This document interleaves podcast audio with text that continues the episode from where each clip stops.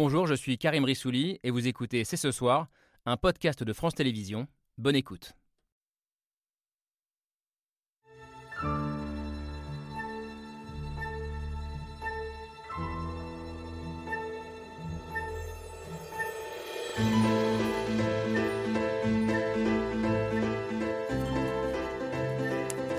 Bonsoir à toutes et à tous, soyez les bienvenus sur le plateau de C'est ce soir. Il y a celles qu'on tient, celles qu'on fait en sachant qu'on ne les tiendra pas, celles qui servent à se faire élire, celles qu'on fait aux autres et celles aussi qu'on se fait à soi-même. Les promesses, c'est euh, d'actualité à deux mois et demi de la présidentielle et c'est le titre d'un film bluffant de justesse et de réalisme sur le monde de la politique. Mais la politique euh, aura du trottoir, comme le dit son réalisateur. Thomas Kruithoff et son comédien Reda Kateb y interrogent le sens de la politique au moment où la défiance envers les élus n'a jamais été aussi grande. La politique locale, la France, ses territoires, des quartiers populaires aux zones rurales, c'est le menu de C'est ce soir. Et c'est parti. Et c'est parti avec Laura Adler et avec Emilio. Bonsoir à toutes les deux. Je le disais à l'instant, euh, pour moi, en tout cas, rarement un film n'a été aussi juste sur euh, l'exercice du, pouvoir. Bonsoir et merci donc euh, à tous les deux, Thomas Kruithoff et euh, Reda Kateb. On est ravis de, vous accueillir. Les Promesses, c'est votre deuxième film, Thomas Kruithoff. un film sur la politique à la fois dans ce qu'elle a de plus noble, on va en parler, aussi de moins beau parfois, dans lequel Reda Kateb vous incarnez un directeur de, cabinet d'une mère, M-A-I-R-E, d'une ville populaire de, Seine-Saint-Denis, dont le dernier combat avant, de, avant de raccrocher, avant de passer la main, bah, c'est de réhabiliter une cité qui s'appelle les Bernardins, euh, un grand ensemble totalement délabré, euh, en le débarrassant au passage euh, de ces marchands de sommeil qui prospèrent. Alors cette ville, elle n'a pas de nom. Mais elle aurait pu se situer en Essonne. elle aurait pu s'appeler Grigny, n'est-ce pas, mon cher Philippe Rio Vous êtes le maire PCF de Grigny, justement, ville dite la plus pauvre de France métropolitaine. Vous étiez venu sur ce plateau euh, au mois de septembre, octobre Septembre dernier. Euh, après avoir été désigné euh, meilleur maire du monde, on vous surnomme aussi parfois l'urgentiste de la République, c'est lourd à porter, tout ça, je sais. et vous êtes l'un des élus qui ont inspiré Thomas Kruithoff pour, pour l'écriture de, de, ce film. Et puis Anne Niva est aussi avec nous. Bonsoir, merci d'être là. vous êtes grand reporter, prix Albert Londres pour votre travail en Afghanistan. Mais, en Tchétchénie. En Tchétchénie, voilà. Je sais que j'allais me planter à un moment donné. mais depuis quelques années, vous avez délaissé tous ces terrains de guerre, d'ailleurs, Tchétchénie. Non, je euh, ne les ai pas délaissés, j'y retournerai. Hmm. C'est simplement que je m'intéresse à la France, qui est aussi un petit peu en guerre. C'est ça qui est intéressant. Euh, non, mais c'est intéressant. Vous n'êtes pas la seule, d'ailleurs, grand reporter à, vous intéresser à la France, à parcourir la France. Heureusement. Vous l'avez fait avant l'élection présidentielle il y a cinq ans, euh, dans un livre qui s'appelait Dans quelle France on vit oui. C'était une immersion dans la France des, villes moyennes, des petites villes qu'on appelle parfois la, la France des sous-préfectures.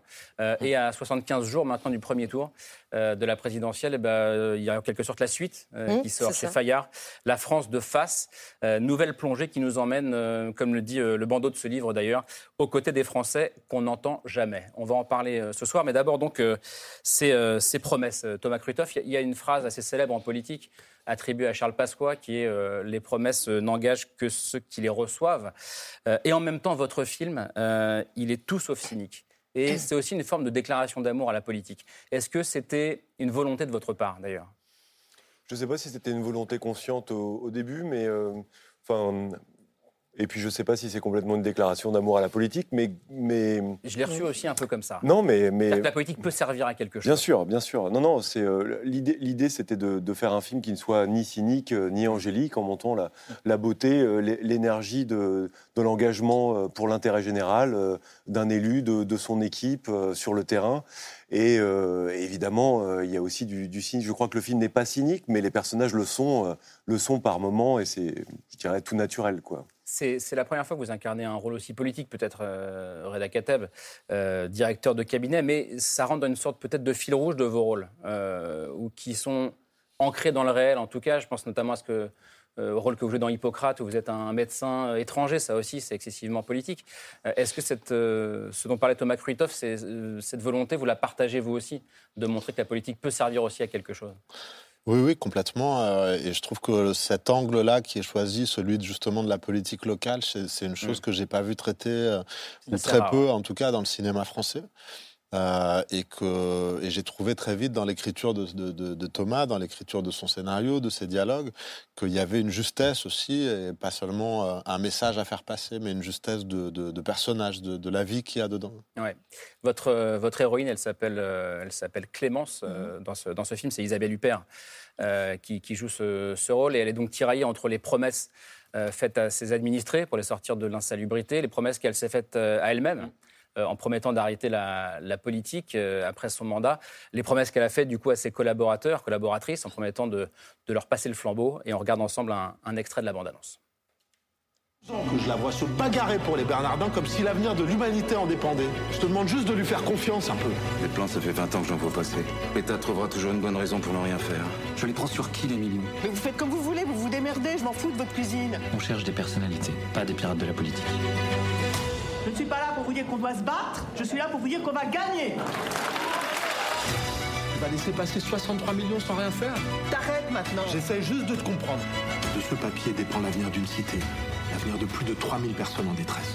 On abandonne, on en reste là Moi je suis pas d'accord. Donc je suis honnête, mais je mens. Une promesse non tenue, c'est pas un mensonge tout est dit dans cette phrase. Euh, une promesse non tenue, c'est pas un mensonge. Euh, et en même temps, il y a des promesses qu'il faut faire. Et on le voit dans le film, et ça m'intéresserait d'avoir votre, votre, regard aussi, Philippe Rio. Euh, on sait qu'elles sont intenables, mais elles vont permettre peut-être d'aboutir à autre chose. Ça montre la complexité, du, la nuance même du combat politique, en réalité. Oui, complètement. Et c'est ce que, c'est ce que, un peu ce que disait Thomas quand il parlait de, à la fois l'engagement du personnage et du fait qu'il ne soit ni naïf ni cynique, mm. mais avec cette idée que ils ont conscience d'opérer euh, dans un terrain qui est quand même euh, cadré par euh, une mécanique, par, par beaucoup de jeux, et que l'idée de lâcher sur une chose, si c'est pour une cause plus grande, alors ça peut valoir le coup. Mais il y a quand même cette idée de pouvoir à un moment se, salir les mains. Ouais. Je, on se salit les mains parfois, Philippe Rio, quand on est un, un élu. Alors c'est des gens de Grigny nous regardent peut-être ce soir, je suis désolé. Mais en, tout cas, est-ce que c'est -ce c'est ça la politique, pour le coup? La politique locale, c'est aussi cela. C'est euh, d'abord sur les promesses. Euh, les promesses ne valent que si elles sont tenues. Ouais. Plutôt ma définition. Et les combats qui ne sont pas menés sont des combats euh, perdus d'avance. Et en l'occurrence, ce qui est démontré dans ce film, c'est qu'il y a un combat qui paraît impossible, mm. dont personne ne croit. Et effectivement, il faut un engagement personnel d'un collectif pour arriver à ses fins, qui est celui de l'intérêt général. Et tout l'attrait, je crois, du film, c'est que euh, rarement on montre euh, l'action publique, l'engagement au nom de l'intérêt général. Souvent, euh, c'est la conquête du pouvoir qui fait l'objet de récits, de films, de séries, avec l'exacerbation pardon, du cynisme.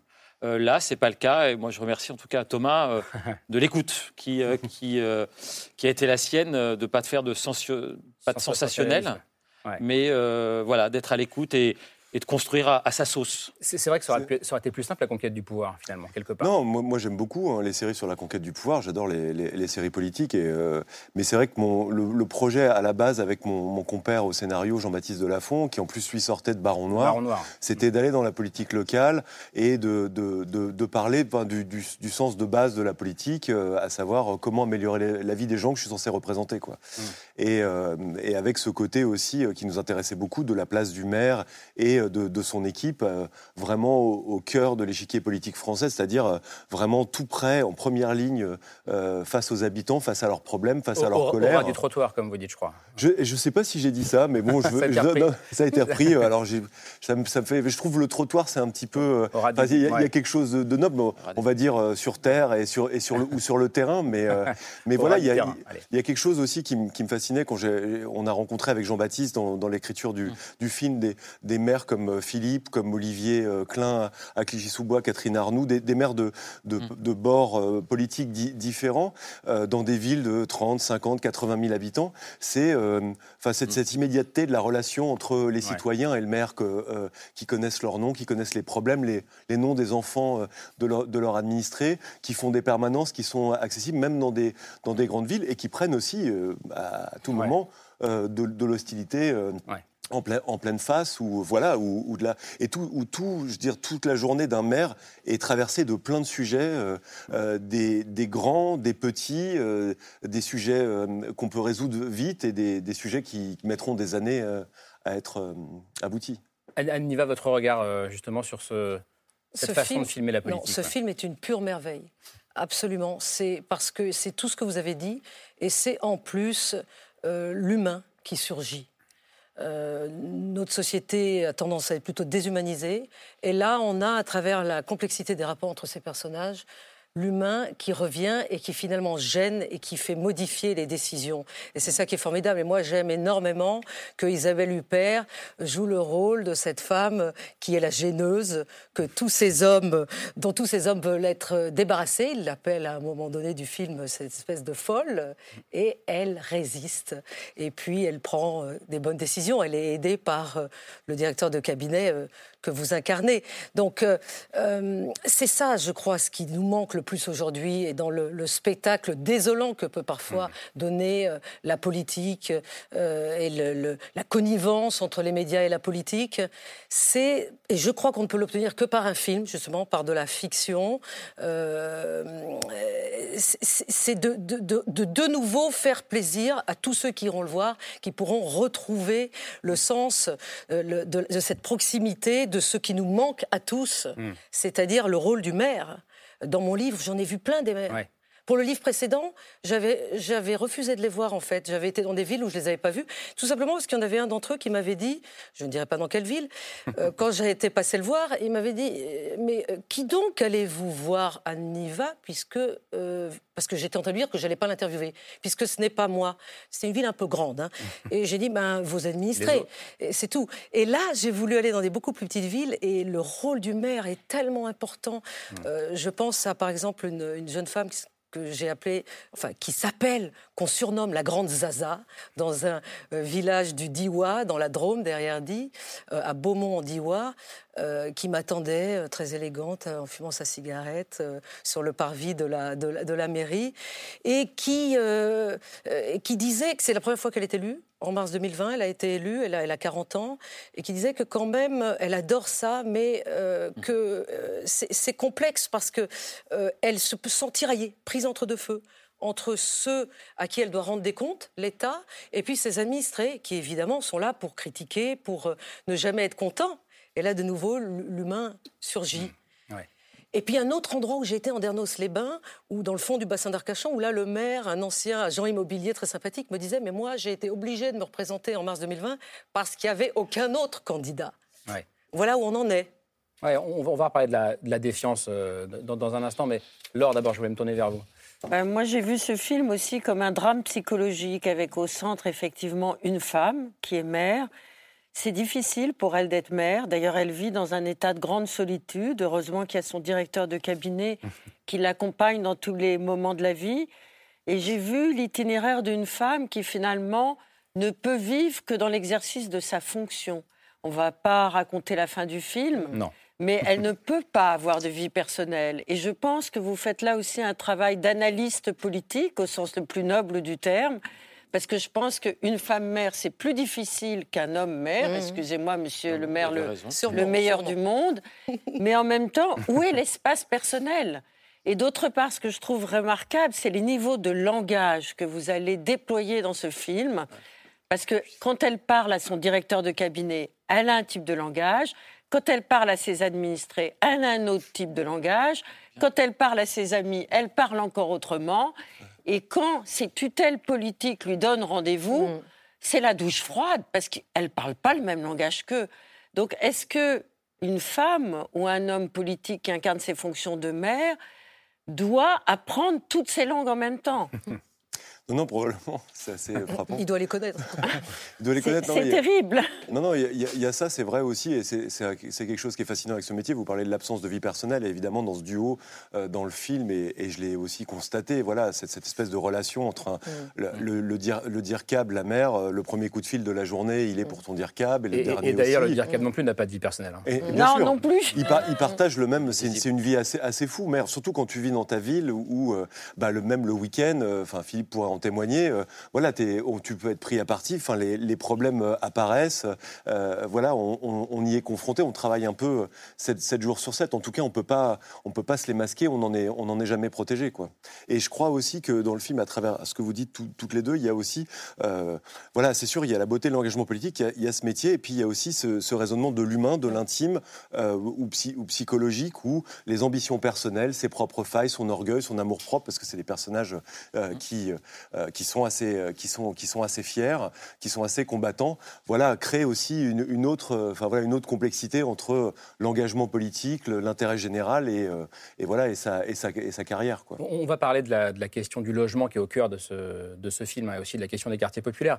Mais puisqu'on parle des maires, Camille, c'est vrai que c'est un mandat particulier et en tout cas un peu plébiscité, disons. Oui, tout à fait. Alors en fait, ce qui est, ce qui est intéressant, c'est qu'on voit euh, depuis plusieurs mois, années, même une, une, grande défiance qui monte euh, parmi les Français envers euh, la classe politique. Et cette défiance, elle est mesurée. Il y a une enquête qui est menée tous les ans qui s'appelle le baromètre de la confiance politique, qui est menée par le CEVIPOF. la dernière vague est sortie hier, et ce qui en ressort, c'est que 70% des Français ont une image négative, négative pardon, des politiques. C'est un chiffre énorme. Et en fait, les seuls à sauver, finalement, ce sont les, élus locaux, ce sont les maires.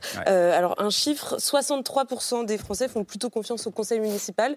Euh, à titre de comparaison, c'est environ deux fois plus que la confiance envers le gouvernement euh, ou l'Assemblée nationale. Et, ce qu'on voit aussi, c'est que cette défiance, et ça on l'a vu dans les derniers mois, les dernières semaines, elle, elle tend parfois même à la violence envers les élus. Il y a plusieurs élus qui ont été mmh. agressés, et notamment encore, ça c'était ce week-end, dimanche à Perpignan, un député qui, voilà, on voit les images, qui s'appelle Romain Gros, député LREM, qui a été attaqué physiquement par des manifestants contre le, le pass sanitaire. Aniva, je me demandais justement si vous, dans votre Tour de France, cette défiance qui se double d'une tentation de la violence, est-ce que vous l'avez palpée, est-ce que vous l'avez ressenti envers, envers, les politiques? Énormément. Je n'ai même ressenti que ça. Et, et, ça a hmm. énormément grandi depuis mon précédent livre. Euh, c'est plus qu'une défiance. Alors, il y, y, a une défiance qui mènera on ne sait pas à quoi, puisque finalement, il y a une remise en cause de toutes les institutions il y a une délégitimisation des institutions. Y compris, j'ai entendu ce que je n'avais pas entendu précédemment sur l'institution présidentielle. Euh, il y a une telle confusion aujourd'hui que justement, j'ai les mêmes chiffres que vous, pas ce baromètre ici, puisque moi c'était il y a quelques mois que euh, quand j'écrivais ce livre, euh, mais les chiffres sont les mêmes. C'est-à-dire il y a uniquement le maire qui, du point de vue local, réussit à garder un temps soit peu confiance. Mais les maires aussi sont fatigués. Les maires aussi euh, en, ont euh, assez et en même temps, euh, c'est une vocation. On a besoin des maires puisque c'est la seule chose qui nous reste. Donc, on est dans un moment où tout, est ambigu. C'est-à-dire qu'en même temps, on a. Je, ne dis pas dans mon livre, et, tous mes interlocuteurs m'ont parlé politique, je ne dis pas que la politique n'intéresse plus. La, reste, la chose publique continue à intéresser. Mais c'est simplement la façon justement dont les promesses sont hmm. tenues ou pas tenues, la façon dont on, euh, on nous repaît de com sans cesse, devant, sans avoir véritablement du réel, les Français ne sont pas dupes. Vraiment, les Français ne sont pas dupes. Et ça, je crois qu'on le voit aussi dans le film. Oui, et, Personne n'est dupe. Philippe Rio, je me demandais, ça se passe plutôt bien chez vous, à Grigny pour vous, mais est-ce que la défiance, vous la sentez euh, plus aujourd'hui qu'hier. Euh, même euh, meilleure mère du monde, oui. oui. Elle, existe. Non, mais sincèrement. Euh, Et elle se traduit comment? C'est plus dur, il y a plus de violence. Pour la première fois, j'ai dû personnellement saisir deux fois la justice, alors que ça fait 12 ans que je suis maire. Mmh. un peu mmh. plus dans la vie politique locale. Est-ce qu'on s'attaquait à vous, à votre personne? Oui, mmh. à mon entourage. donc ça, ça existe. Et en même temps, on s'aperçoit que dans ce climat de défiance généralisée, de fractures multiples de la France, il y a une fracture démocratique. Et la figure qui est mmh. encore un peu debout, pas abîmée, mais qui tient euh, nos valeurs républicaines, parce que nous sommes tous républicains, nous avons des couleurs politiques, mais euh, euh, nous sommes avant tout des élus de la République. on tient debout et, et on s'aperçoit qu'on n'est pas la réponse à, ce besoin de réconciliation nationale qui est exprimé, exprimé par nos concitoyens. Comment ça, on n'est pas la réponse? On est...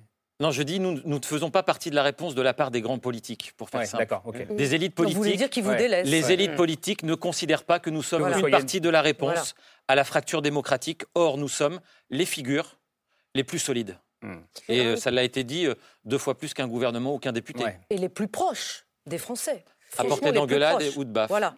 Et, d'ailleurs, votre personnage, Rada Kateb, il le dit aux administrés qui n'y croient plus, qui disent Moi, ça fait 15 ans qu'on me parle de subventions, qu'on me parle de solutions. c'est encore plus compliqué aujourd'hui. C'est un personnage hein, que vous avez interprété, mais de, de, de, leur, de leur dire Faites-nous confiance, en réalité.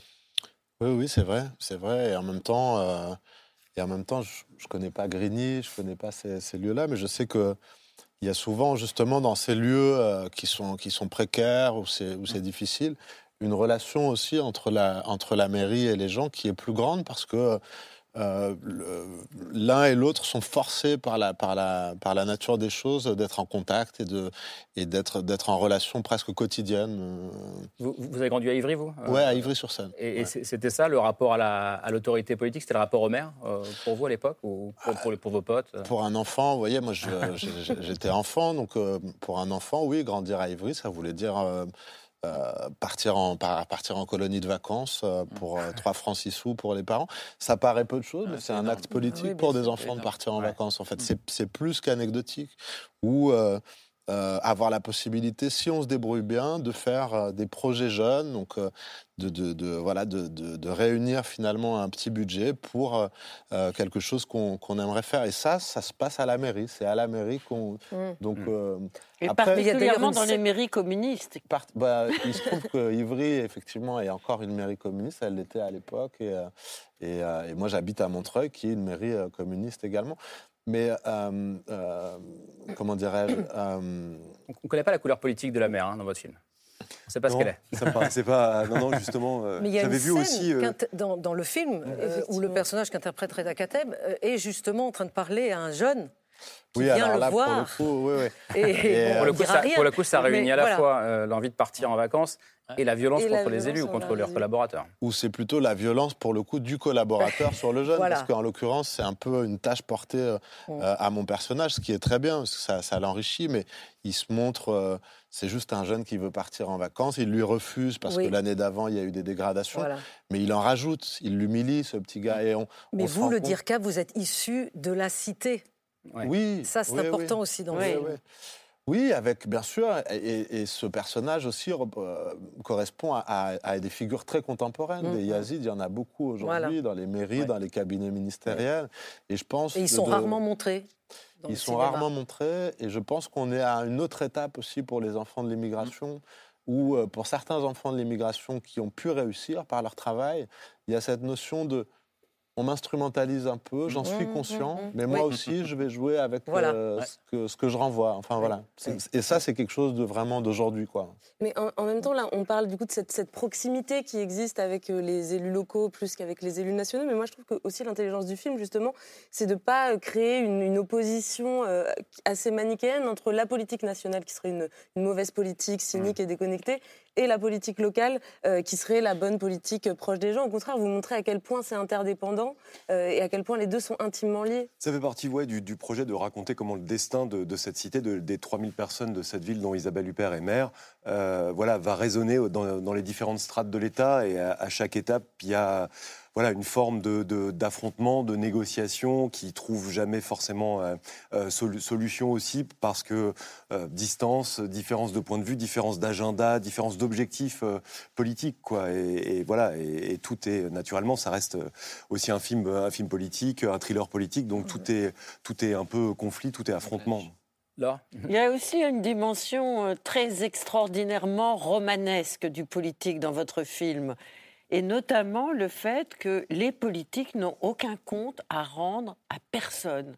Le personnage principal qu'incarne magistralement Isabelle Huppert, on va lui dire que peut-être elle va devenir ministre. On lui fait croire. Et puis, boum, fini. Pourquoi? Parce que le désir des gens qui sont au-dessus, eh ben, c'est des caprices. Ils n'ont pas besoin de se justifier, ils n'ont pas besoin d'expliquer, ils n'ont pas besoin d'excuser, rien. Non, bien sûr. Là, là, là c'est pour, pour, les nominations. Il y a quelque chose d'un petit peu. Opaque. De, oui, mais c'est pas encore complètement exercé là, mais c'est dans les intrigues de cours, effectivement, dans les, dans les nominations. C'est pas mal, ça. On ne sait, pas sait pas exactement ce qui se passe. Et, effectivement, effectivement, là, il y, a, y a, beaucoup de choses, il y a beaucoup de choses qui lui échappent. Mais c'est aussi la question de où je suis le plus utile pour faire avancer les choses, quelque part. Parce que quand on lui propose d'être d'être ministre, d'abord, elle n'a plutôt pas très envie. Mm. Euh, Ou c'est ce qu'elle se raconte. Et puis finalement, en fait, elle en a envie. Elle a peut-être envie, mais, oui. mais, c'est intéressant parce qu'on lui dit, mais de, quoi tu as peur euh, en devenant ministre? Tu as peur de quoi? De, En fait, en réalité, est-ce que vous, en tant que maire, euh, vous vous dites parfois, ben, si on me proposait d'être ministre un jour, je dirais oui, je dirais non. Où est-ce que je m'en tirerais le plus utile? Est-ce que c'est des questions qu'on se pose en réalité? Oui, concrètement, c'est des questions qu'on se pose. à partir du moment où il y a un engagement, même local, vous savez, l'histoire, c'est de monter toujours. Euh, y compris des fois pour aller au club où ça explose. Mais les questions se posent parce que ce sont les autres qui posent des questions, même si on ne se les pose pas personnellement. Et donc la question d'où où est-ce que je suis le plus utile pour faire avancer euh, ce qui m'a conduit à m'engager, euh, c'est effectivement cela. Et, là, ce qui est bien, c'est que c'est pas la conquête du pouvoir où euh, on, montre bien cette complexité de dire est-ce que je ne vais pas me griller si je monte? Est-ce que je ne vais pas me trahir? Est-ce que je ne vais pas trahir les autres? Parce que ce monde-là n'est pas le mien. Et on le voit bien dans cette cour, cette intrigue de cour, les marquis qui, euh, qui, décident en fait à la place euh, réellement des décideurs et qui jouent un rôle qui est là extrêmement cynique. Et elle en a peur de ça, elle ne comprend pas, elle est même en colère vis-à-vis de ses décisions parce qu'elle n'a pas été au bout de, sa propre réflexion et des propos ou du message qu'elle voulait porter. Euh, qui est le cœur de son engagement. Anne, Niva Oui, il y, a des moments de vérité incroyables dans ce film. Un personnage qui dit à, Isabelle Huppert, euh, finalement, euh, les vrais choix, c'est est-ce qu'on est dans la jungle ou est-ce qu'on est dans la démocratie? Ça, c'est mm. une belle question, franchement. Mm. C'est une belle question. Et ça fait plaisir que ça soit. Non, non c'est marrant. Je, me demandais si ce personnage ne le disait pas de manière un peu rhétorique. Non, non, je vous assure. Non, c'est possible. On l'entend, on l'entend. Ouais, ouais, non, non, c'est possible. C'est surtout un film, euh, enfin c'est aussi un film, pardon, euh, sur la question du logement, euh, Camille. Oui, effectivement, et ça c'est un choix qui est intéressant puisque on est dans un début de campagne présidentielle où on ne parle pas vraiment de logement, on parle surtout de, sécurité, d'identité, d'immigration. Et effectivement, quand on fait des récits sur la banlieue, généralement ce sont ces trois thématiques qui sont explorées. Vous, vous avez pris le parti pris Thomas Krutoff de raconter donc ce combat d'une mère pour réhabiliter un grand ensemble. Pourquoi est-ce que ce sujet vous a intéressé? Qu'est-ce qu'on peut raconter finalement euh, bah, de la banlieue, de ces quartiers, à travers la problématique du logement? Bah, Déjà, la, problématique du logement, c'est vraiment un sujet central et en fait, dont, des tas d'autres sujets découlent. Euh, voilà, quand, il y a du mal logement, bah, euh, ça a des tas de conséquences économiques et sociales sur, sur les populations, sur les habitants. Et puis, c'est un sujet viscéral.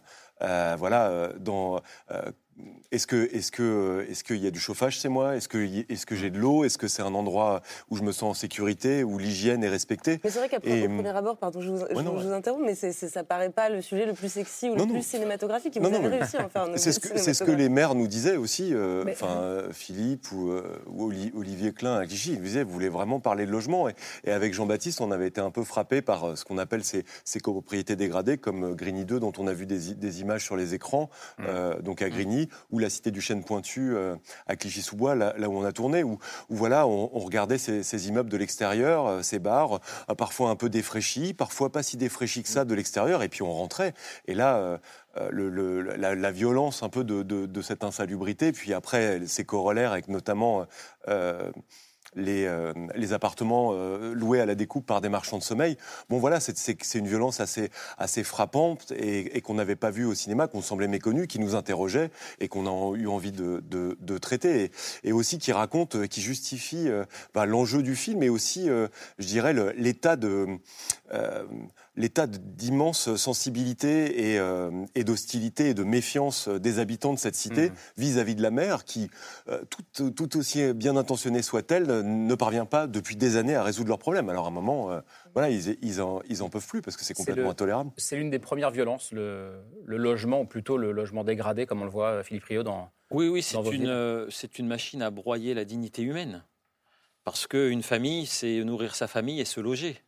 Et quand le logement est un accélérateur de pauvreté et de précarité, où euh, on, est pris en otage, c'est ce qui est extrêmement bien euh, documenté. Euh, et, encore une fois, le travail d'écoute de la part de Thomas et de ses équipes est assez remarquable avec, avec Olivier, mon, collègue de, de Clichy-sous-Bois, de comprendre cette mécanique-là. Et effectivement, la première rencontre, ça a été de dire non, mais vous n'allez pas faire un film sur les copros dégradés, ça ne se vend pas. Sur les banlieues, ça ne va pas se vendre. Mmh. Je, le dis volontairement avec ce mot-là, même si il n'est pas très adéquat. Mais... Mmh. Et puis cette relation de confiance, ce regard sans, sensation, euh, eh ben oui, on avait intérêt en fait à montrer ça et à jouer le jeu, parce que je le redis, ça, ça va nous aider nous, mais mmh. ça va aider surtout euh, les autres collègues, les autres copropriétés, les autres copropriétaires qui sont en train de subir la même chose, parce que je le rappelle, les copropriétés dégradé, c'est le cri d'alarme de la Fondation Abbé Pierre depuis 5 à 6 ans. Mmh.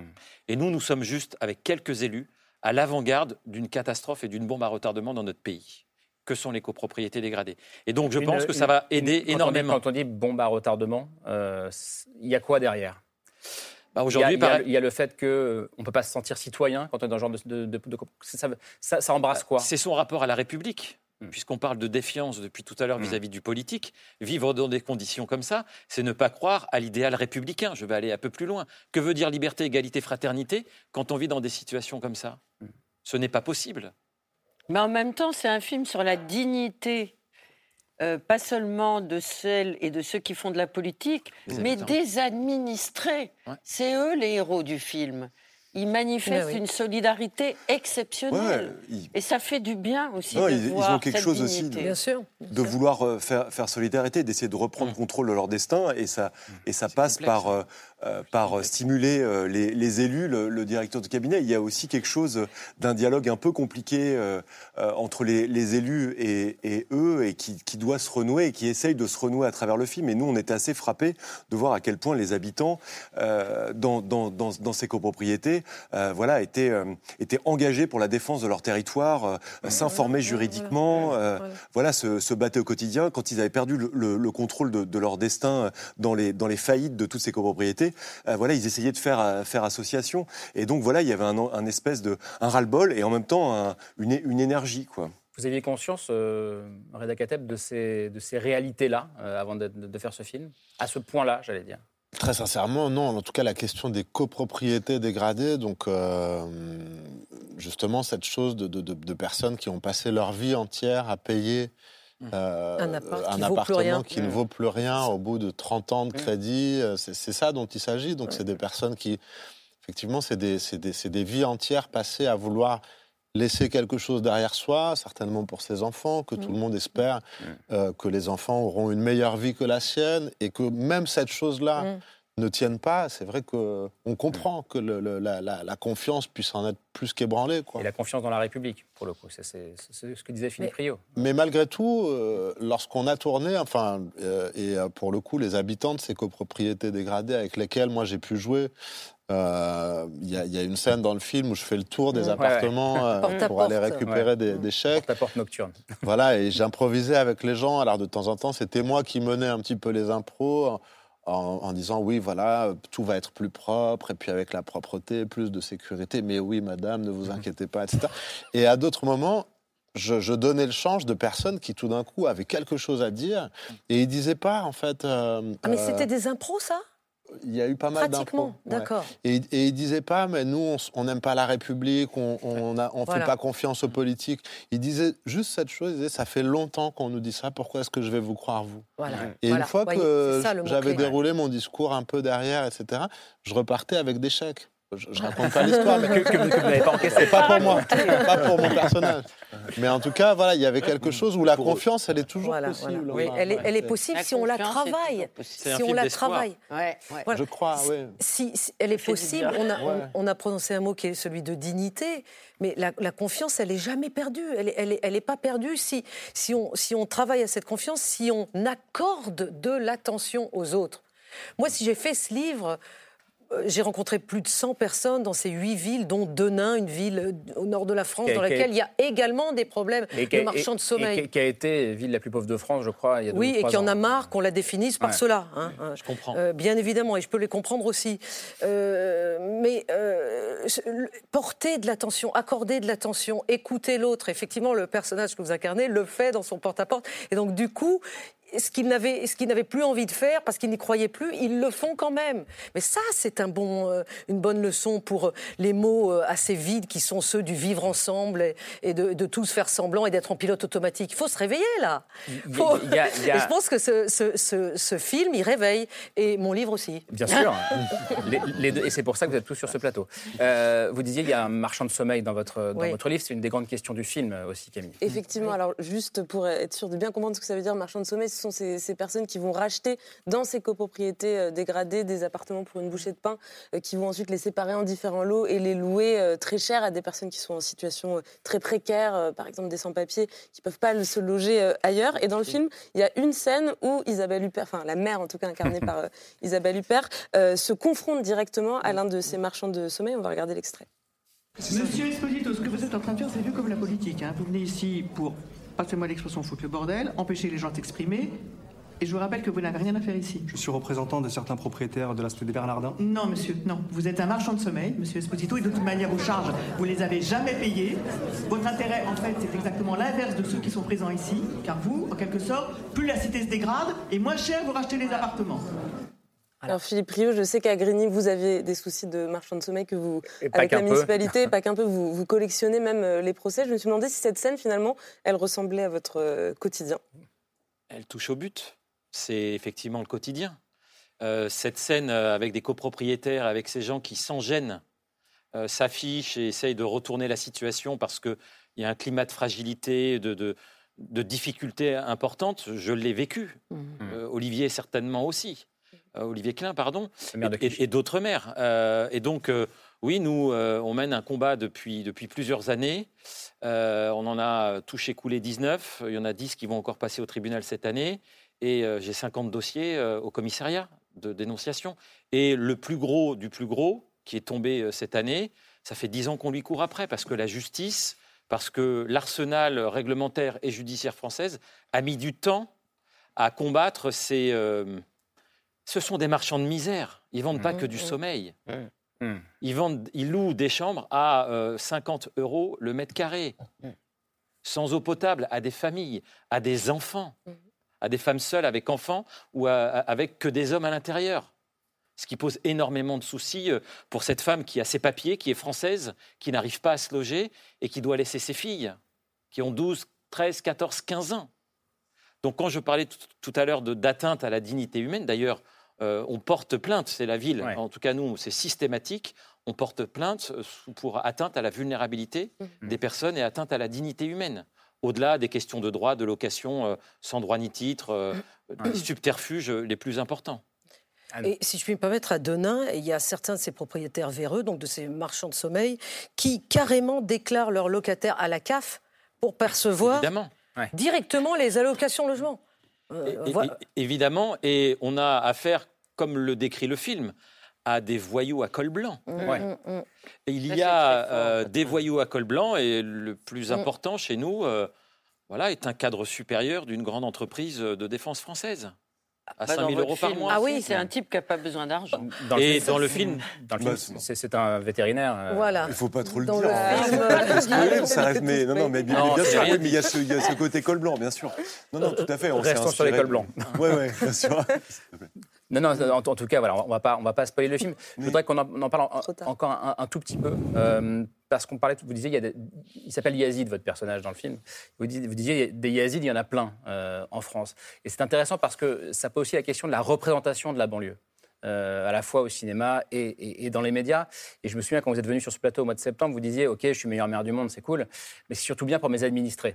Euh, parce que ça leur donne une forme de fierté mm. et d'image positive pour la première fois, peut-être depuis longtemps. Et je trouve que ce film montre ça aussi. La première adjointe, c'est une femme mm. euh, d'origine maghrébine qui va peut-être devenir mère. Le Dirkab, il vient du mm. quartier des Bernardins, et ben, il est l'un des personnages principaux et se rend trop de sa ville. Euh, ça aussi, c'est quelque chose d'important. D'ailleurs, est-ce que ça, c'était important pour vous? Disons que c'était plutôt Bon, je sais pas, ça faisait partie du paysage. Enfin, c'était impossible de ne pas parler de, ça. Ou non, pas de nous, mais ça faisait partie de, de, ce qu'on voyait, ça faisait partie du paysage. Et puis après, c'est un duo aussi entre, entre un duo contrasté à deux, deux personnes d'origine différente, Isabelle et, Reda, Clémence et Yazid, à deux moments différents de leur carrière. Donc ça, euh, ça, faisait, ça faisait partie, je dirais, du début euh, du projet. Après, c'est vrai qu'on se disait, on va faire un film qui montre la banlieue et qui montre aussi parfois euh, mm. d'autres endroits, Paris, certains palais, mais qui qui montre la banlieue peut-être d'une manière un peu différente de, de, ce qu'on voit habituellement au cinéma et parfois, parfois pour le meilleur, mais où on va parler, on va souvent s'attacher au, rapport aux jeunes, parfois avec euh, la loi ou la, ou, la, mm. ou la police. Là, on savait que on allait parler de leurs parents ou de leurs grands-parents, ces mm. gens euh, dont euh, Laure parlait de la, la, dignité, enfin, en combat pour, pour défendre leur lieu de vie. Quoi. Je posais la question parce que, bon, on est journaliste, on traite de l'actualité présidentielle aussi, et en ce moment, quand on parle de banlieue, c'est le mot Karcher qui revient. Reda Katabella, on est vraiment à, l'inverse de ce propos-là. Oui, oui, complètement. Est-ce qu'il faut vraiment, euh, du coup, euh, euh, donner, donner de l'importance à ça? Non, c'est, je trouve ce, que, ce qui m'a plu et ce que j'aime dans le film, c'est qu'il y a une manière digne de, de, de, filmer les gens, de, de, les rendre dans leur courage, dans, dans, euh, dans une forme de, de, savoir vivre ensemble aussi, de savoir être ensemble. Que voilà, c'est un, un, autre regard qui est posé sur les gens et que moi je trouve mmh. plus juste par rapport aux réalités que je connais. C'est-à-dire que euh, vous pouvez alors il y a la question des copropriétés dégradées, mais si on parle de la banlieue en général, comme vous le faites, euh, euh, on peut imaginer parfois des barres d'immeubles comme des villages à la verticale. Il y a un savoir-vivre ensemble énorme dans, ces lieux-là. Voilà, et ce serait bien peut-être que de, bah, de, multiplier les regards là-dessus, parce qu'on est trop, trop souvent, et effectivement, on existe je, le sais bien puisque je suis acteur, euh, on existe beaucoup sur comment on nous regarde. Mmh. Et je pense que des personnes qui vivent dans des situations comme ça et qui se voient regarder sans cesse sur le mode de, de, justement de la délinquance, de l'insécurité, mmh. de choses dégradantes, c'est comme une double peine, quoi, je dirais. Mmh. Pour finir sur ce que. Oh, je, je regardais plus de films sur la banlieue, j'ai été obligé de le voir, ce film. Vous, disiez en octobre, je ne regarde jamais de films sur la banlieue. C'est vrai. Ben j'étais obligé, c'est la troisième fois même. Et effectivement, c'est ce regard bienveillant, bienveillant qui est juste, qui ne n'obère pas euh, les difficultés. Euh, je, le dis souvent, c'est un film où il y a de, sur la banlieue, où on ne voit pas de conflit entre la police et un jeune. Ouais. Le cinéma français a peu montré cela. Et pourtant, ce qui est montré est une réalité pour employer des mots à la, mode, il y a euh, de la bienveillance chez les gens, on voit de la résilience aussi, résister au choc et, se réinventer constamment. C'est ça la réalité. Et de montrer cette France-là, dans cette fracture française, on doit réinventer cette fraternité.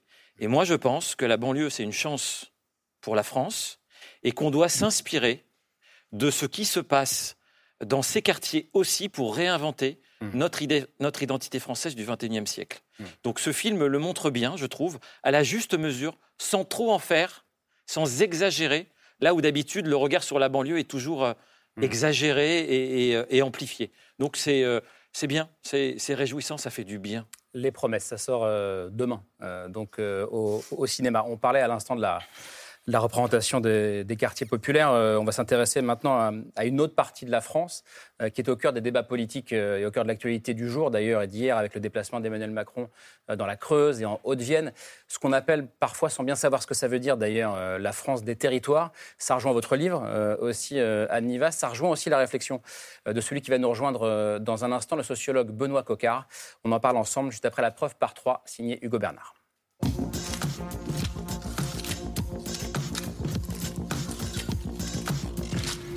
La preuve par trois commence par cette image.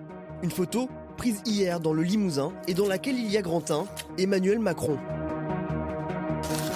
Un président qui caresse des vaches, se promène dans les champs et mange à la cantine avec des jeunes. En visite dans un lycée agricole, Emmanuel Macron tente de casser son image de président des villes. La première chose que j'ai fait dans ma vie politique, entre guillemets, ça a été l'écart. Je me suis battu, à l'époque euh, d'ailleurs, je me suis bien fait taper dessus. Une visite en forme de bilan. On est en train de réinvestir sur les actes routiers, autoroutiers et ferroviaires qui vous permettent d'atteindre la métropole la plus proche. Le président en campagne à la campagne.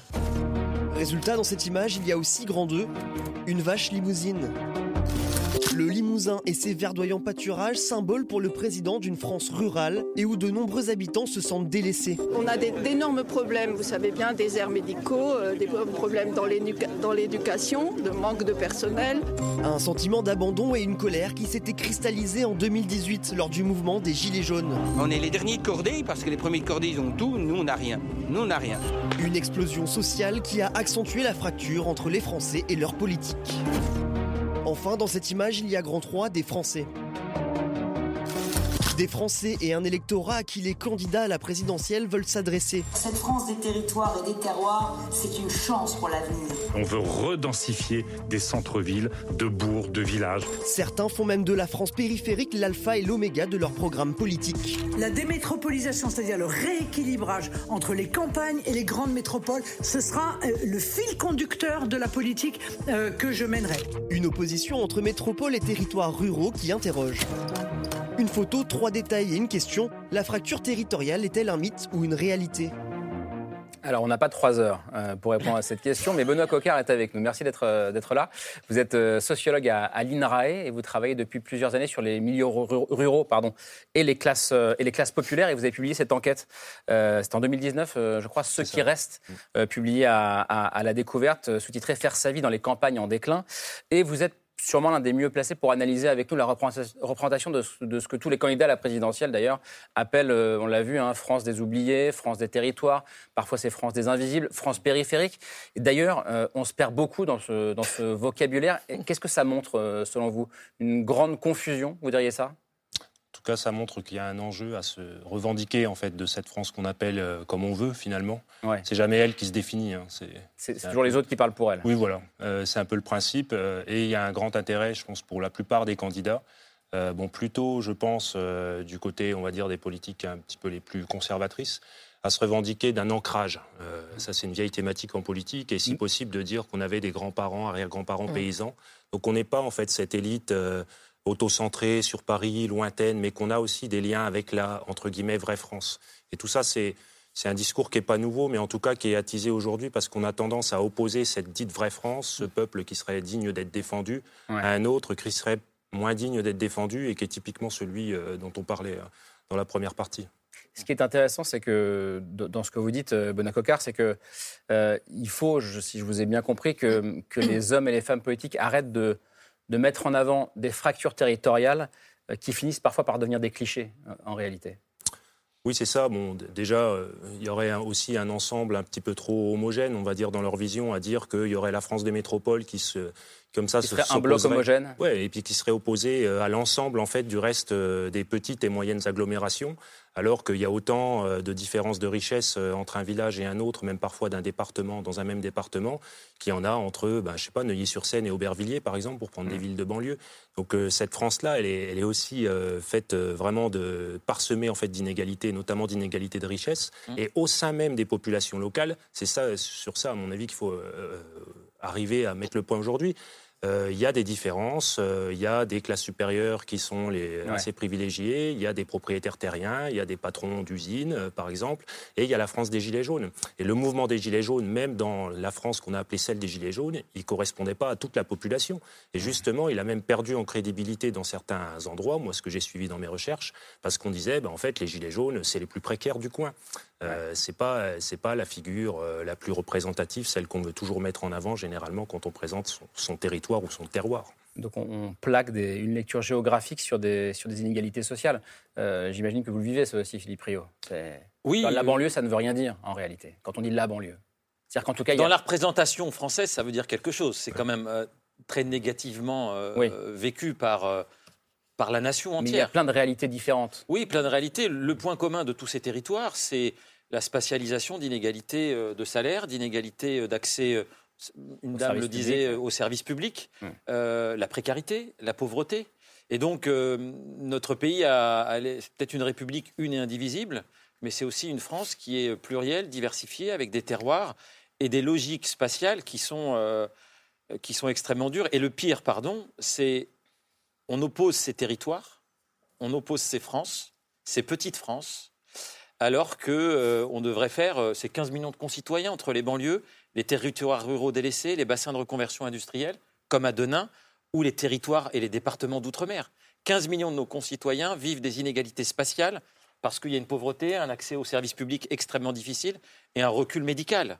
Mmh. Euh, l'enjeu de cette, euh, pardon, vraiment l'enjeu de cette, de ce moment-là, c'est est-ce que notre pays est capable de faire réconciliation nationale on oppose ces France, euh, ces petites France, vous disiez, je crois, mmh. pour vous citer, c'est intéressant. Mmh. Benoît Cocard, en gros, c'est enfin, qui oppose? Les hommes et les femmes politiques. Qui? Les politiques Les médias? Qui? Bon, On a sûrement tous une part de responsabilité, Absolument. Euh, ma chère Anne. C'est pour ça qu'il faut aller voir sur le terrain, donner la parole à tout le monde, et justement sans opposer, sans diviser, mm. et sans prendre parti, sans, euh, sans juger.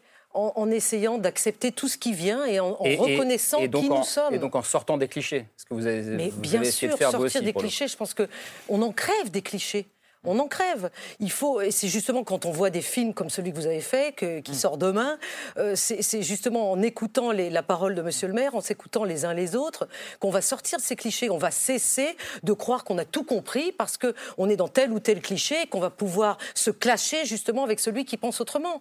Non, il faut écouter la parole de ceux qui n'ont pas forcément envie de, de se clasher avec les autres, qui ont juste envie qu'on s'intéresse à eux avec respect et dignité et qu'on relate ce qui est leur quotidien quotidien et ce que sont leurs préoccupations, qui sont souvent, il me semble, relativement éloignées des préoccupations nationales. Hmm. Euh, monsieur le maire le sait bien. Ce sont des préoccupations euh, humaines, des préoccupations de fin de mois, des préoccupations... De milieu de mois, même parfois. oui, de début de mois, des, des, préoccupations diverses et variées qui ne sont pas celles que l'on met toujours en sauce pour que la sauce prenne et que ça explose. Benoît Cocard, je reviens sur la, question de l'opposition entre ces France, euh, mm. artificielle, donc vous disiez les, uns et les autres. Euh, quel est l'intérêt euh, de, cette opposition? Quand on dit de, créer, par exemple, un concept qui serait France périphérique, mm. euh, avec dans ce concept peut-être tout et n'importe quoi. Après, le concept, bon, ça dépend de l'usage qu'on en fait, en fait. C'est mm. comme un petit peu tous les concepts. Mais la manière dont il a été reçu, en tout cas, il nous enseigne que pour beaucoup de, bah, de représentants politiques, hein, il est compliqué aujourd'hui d'aborder la question globalement des, classes sociales et des inégalités. Et mm. qu'avec le vocable du territoire, d'opposer finalement la France de là-bas et la France d'ici, on gomme un petit peu tout ça. Euh, alors même que euh, on peut revenir hein, sur le mouvement des Gilets jaunes, parce que là, il était dans la vidéo. le premier jour, dès le premier jour sur les barrages des Gilets jaunes, moi je faisais mon enquête mm. de terrain, les gens disaient il y a ceux qui comprennent, les comme nous, mm. et les autres ceux qui méprisent. Et parmi ceux qui méprisent, il y avait des gens de leur village. C'était pas euh, le village contre Paris. Mm, mm. C'était en fait là, plus ou moins, en gros, euh, bah, les, gens qui possédaient, les gens qui n'avaient pas de difficultés de fin de mois, et ceux qui en avaient. Et donc là, d'un seul coup, ils, faisaient consensus pour dire, bah voilà, nous, on forme un bloc. Mais ils se sentaient très solidaires euh, de personnes qui pouvaient habiter dans la ville la plus proche, qui, par ailleurs, pour eux, représente un petit peu la capitale du coin. Donc voilà, je pense qu'il y a des, nouvelles divisions, en fait, qui font écran de fumée. Et des nouvelles solidarités euh, bah, ces solidarités-là, on, les on tend à les empêcher en bah, fait dans, avec dans les gilets jaunes qui représentent une nouvelle solidarité ah qui s'exprime d'une façon différente, qui a étonné mm. tout le monde et qui a même gêné tout le monde. Mm. Oui, mais ce qu'on voit, par exemple, dans les Gilets jaunes, euh, moi je connais bien les, campagnes, on va dire, post-industrielles. On a vu, en fait, se réactiver des formes de solidarité, des formes de, revendication, des moyens d'avoir une conscience collective qui renvoyait à la France industrielle, en fait, mhm. euh, aux luttes euh, qui ont émaillé voilà, les, les, épisodes de délocalisation, qui ne sont pas très vieux. Hein, pour beaucoup, dans la France rurale, ça date d'après 2008. Donc il y avait encore, en fait, tout ce passé-là qui a été réactivé. Et on me disait, ce qu'on peut plus dire au boulot, on vient le dire maintenant. C'est-à-dire qu'il n'y a plus d'espace d'expression de ça. Et évidemment qu'ils ne vont pas le retrouver non plus, j'imagine, en tout cas dans la présidentielle, euh, tel que, tel que le débat, on va dire, va être, va être, construit. Mm. Alors, on, parle de, la diversité finalement de, tous ces territoires. Et Aniva, euh, s'il y a un constat qui traverse votre livre et qui lit peut-être tous ces territoires, c'est quelque chose qui revient dans la bouche d'énormément de personnages que vous avez rencontrés, enfin de personnes. De personnes, oui, parce que moi je n'écris pas de fiction, vous voyez, je n'ai pas ce talent-là. De, personnes que vous avez rencontrées, c'est l'éloignement progressif euh, des citoyennes et des, citoyens des instances démocratiques et, du vote notamment. Alors, je lis, je lis deux exemples. Euh, on a Valentin que vous avez rencontré dans les Deux-Sèvres à Saint-Maxent l'école, euh, qui vous dit ça ne sert à rien de voter par dépit. Est-ce qu'il ne vaudrait pas mieux carrément que plus personne ne vote?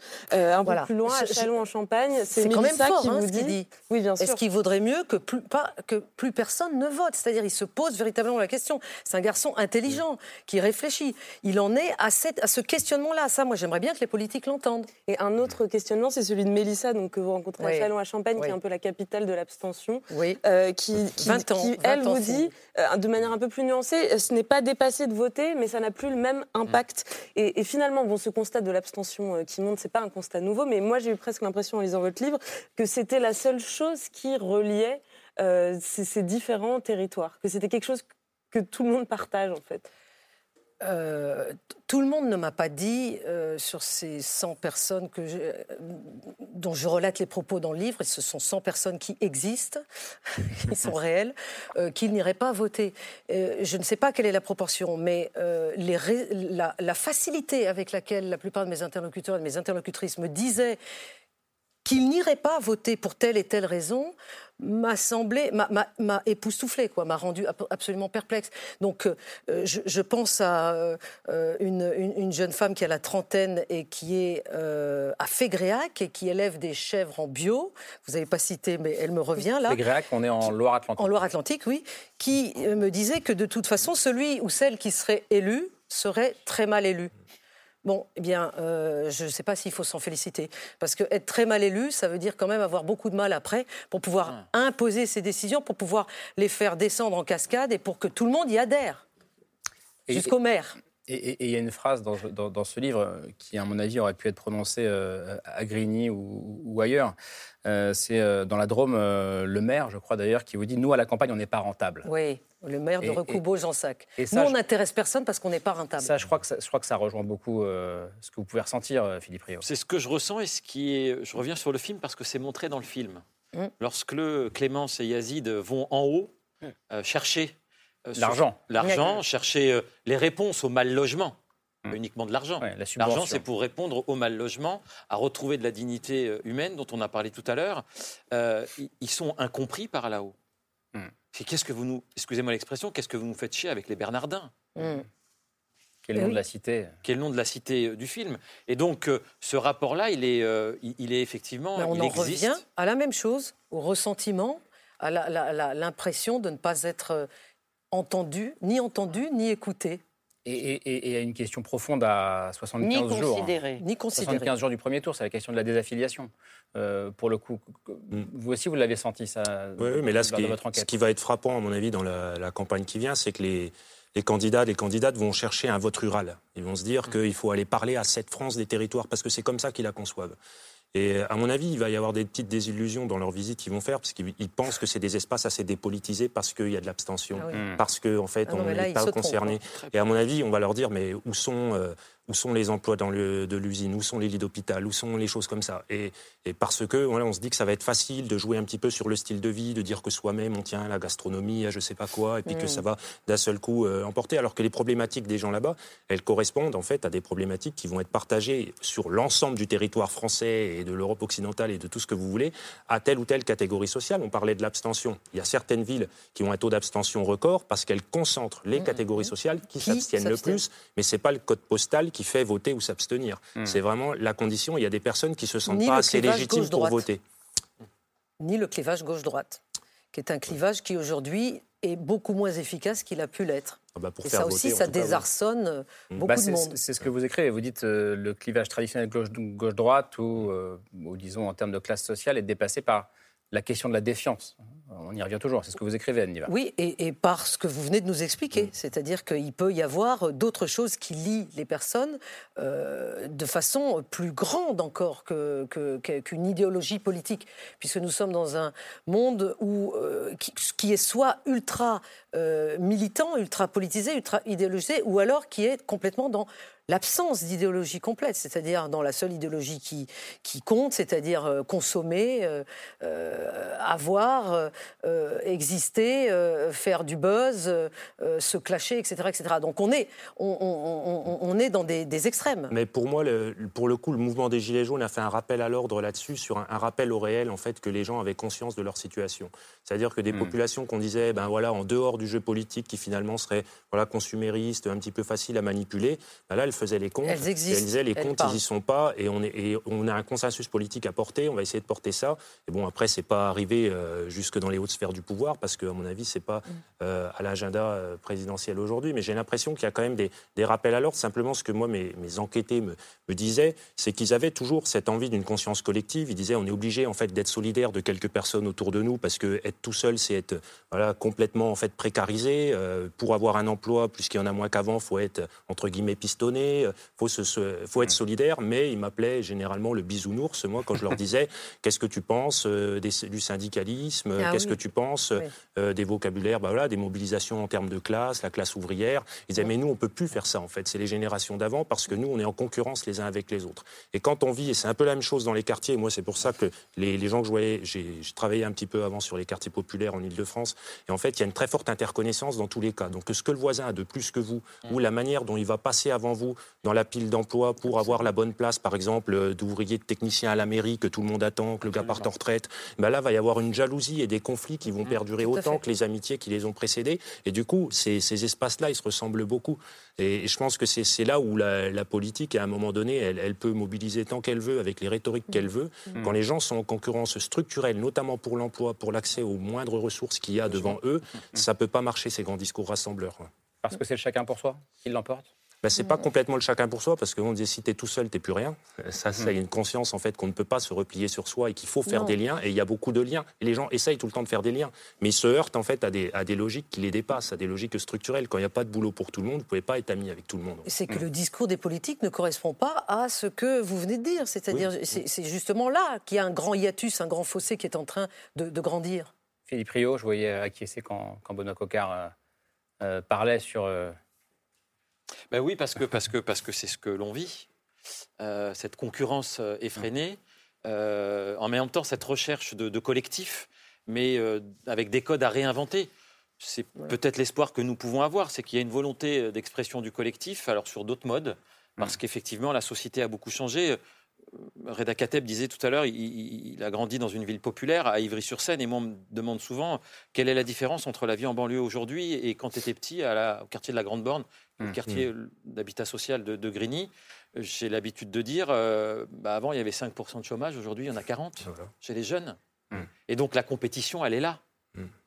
Et euh, les amitiés, en fait j'ai vu des visages quand il a quand vous avez parlé. J'ai des visages d'amis de, d'enfance qui sont en hyper concurrence sur, sur un logement, sur une place en mairie, sur, euh, mm. euh, sur, un, sur un boulot, sur un petit boulot, mm. même précaire. Et, et, ça, c'est mortifère. Mm. Donc il y a du boulot. Est-ce qu'à Grigny, euh, vous avez bon espoir que les gens aillent voter malgré tout? Ça va être chaud. Ça va être chaud, vous avez dit? Oui, oui, ça, ça, c'est éloigné. Surtout qu'actuellement, on une espèce de concours de querelles euh, politiciennes, euh, parfois un peu court d'école. C'est ce que, j'entends en me disant, mais oh là là, ce qu'il raconte, c'est loin de ma vie tout cela. Et pourtant, il y a un intérêt, ils sont politisés. c'est ça. On le voit aussi dans le film, il y a un intérêt euh, de la politique. on cherche des choses, on peut être déçu, mais on porte l'oreille. C'est l'image de, ce moment de film où vous allez au porte-à-porte. tout ça, ça existe, il y a un intérêt, mais voilà, la France se cherche, et les habitants aussi. La France se cherche. Bon, on va continuer à en parler. Allez, on poursuit la discussion avec les coups de cœur de, de Laure et Camille. C'est la liste de ces ce soir.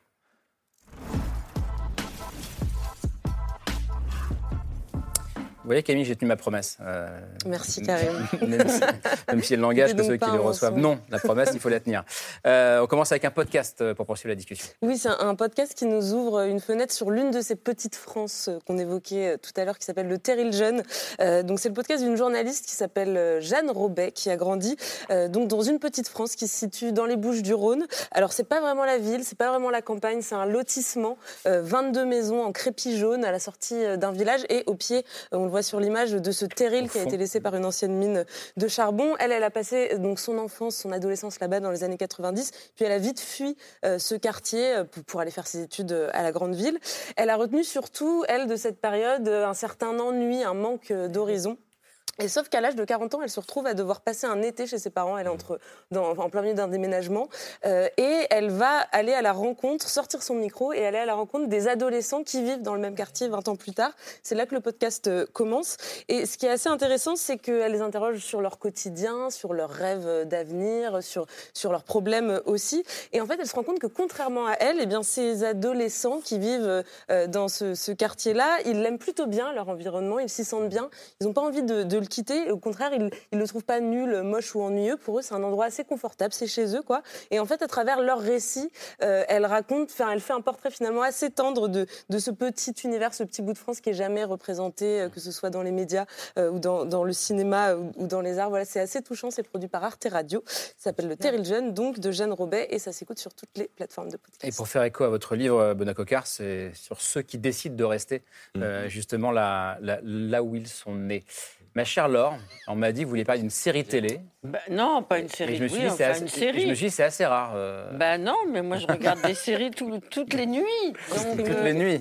Toutes les nuits, et je suis tombée, mais j'imagine que certains d'entre vous ont déjà découvert cette petite pépite qui vient d'arriver sur Netflix. Je ne la connaissais et oui, pas. il y a des très bonnes séries sur Netflix qui s'appelle The Journaliste, qui est signée d'un metteur en scène japonais. Non, ce n'est pas New York. mais c'est Tokyo. Et la politique y est décrite d'une manière absolument efficace, pragmatique. La journaliste, elle s'appelle dans la vie Isoko Micho Kuzi. Elle est vraiment journaliste. Elle travaille dans un média qui tire à des millions d'exemplaires, dans un journal qui tire à des millions d'exemplaires. Et sous le règne de Shinzo Abe, elle a décidé qu'elle irait poser des questions lors des conférences de presse du Premier ministre. À ces questions, on ne lui répond jamais. On essaye de dériver. Les attachés de presse sont là pour détourner euh, les questions, les bonnes questions, et on lui formule, à force de persistance, de mauvaises réponses. Mais Isoko va continuer à enquêter. Il s'agit d'un scandale d'État, de détournement de fonds au plus haut niveau que la journaliste va essayer de détecter. Alors, d'abord, c'est extrêmement bien filmé. Ensuite, ça pénètre le système de fonctionnement du pouvoir au Japon, parce qu'au Japon, il y a une idée de servitude de l'État, il y a une idée d'intériorité, d'adhésion à son Premier ministre, et il y a à l'intérieur de ce film des personnages qui vont être déchirés entre le devoir de ne pas dire la vérité parce qu'ils sont fonctionnaires et d'obéir au pouvoir politique au plus haut niveau, et d'autre part, ces déchirures intimes vont retentir à l'intérieur de leur nuit et de leurs angoisses existentielles. Et puis, face à leurs femmes, ils vont craquer. Et donc, tout le développement de cette série, c'est d'essayer d'expliquer en quoi la presse, même si elle tire à des millions d'exemplaires, le Japon est le pays où la liberté de la presse est la moins respectée qui soit. Et ça parle de politique au plus haut niveau et comment les journalistes arrive un jour ou l'autre à ébranler le pouvoir politique. D'ailleurs, M. Shinzo Abe a démissionné au début de la pandémie sans donner aucune raison. Hmm. Mais ceci est sans doute le reflet de la réalité, de la persistance, de l'opiniâtreté et du courage de cette jeune journaliste qui a réussi à dévoiler finalement au plus haut niveau la concussion et la corruption. On me dit dans l'oreillette, c'est un peu les femmes du président. Euh, non, oui, bah c'est à la japonaise. Mais c'est vachement bien. Et donc j'ai appris que vous regardiez des séries toutes les nuits, comme quoi ça vaut le coup de venir faire cette émission. Euh, merci beaucoup. Euh, merci, c'est un plaisir de, de, débattre avec, avec vous toutes et tous ce soir. Merci Philippe Rio, bon retour à, à Grigny. merci Anne Niva, votre livre est ici, La France de face, publié chez Fayard. merci d'être venu en parler avec nous ce soir. Merci Benoît Cocard.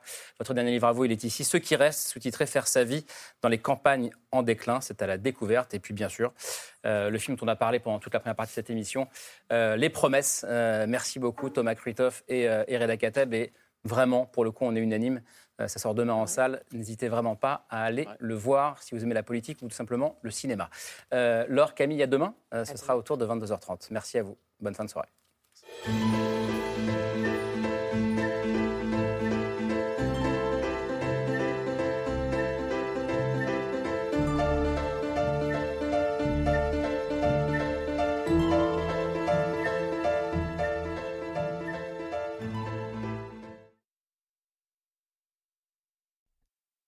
C'était C'est ce soir, un podcast de France Télévisions.